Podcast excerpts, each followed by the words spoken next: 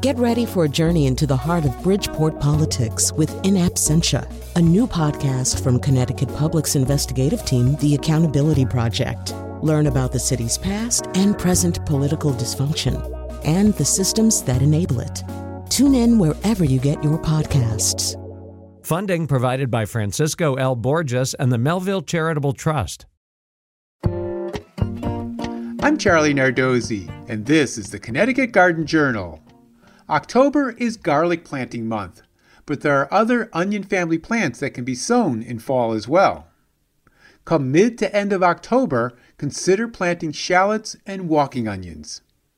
You probably have heard of shallots and perhaps have used them in French recipes.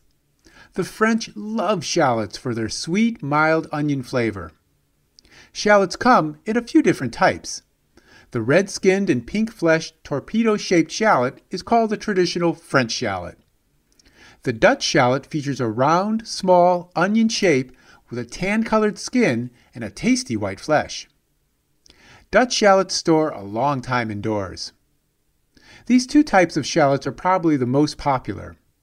The French gray shallot isn't as pretty to look at as the other types, but has a stronger flavor and is a favorite in many recipes. Plant shallots the same way and time as you would garlic. You'll have an early crop to harvest in spring, and I always plant in spring for a fall crop too. Walking or Egyptian onions are an oddity. This perennial onion sends up tender shoots in spring. I love them as green onions because they emerge so early. By summer, the shoots form top sets of bulbs that get so heavy they bend the stem to the ground.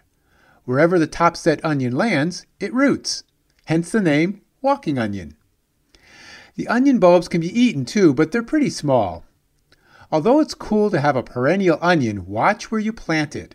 It can spread and take over. I'm constantly pulling out errant plants in our garden. Next week on the Connecticut Garden Journal, I'll be talking about popcorn. Until then, I'll be seeing you in the garden.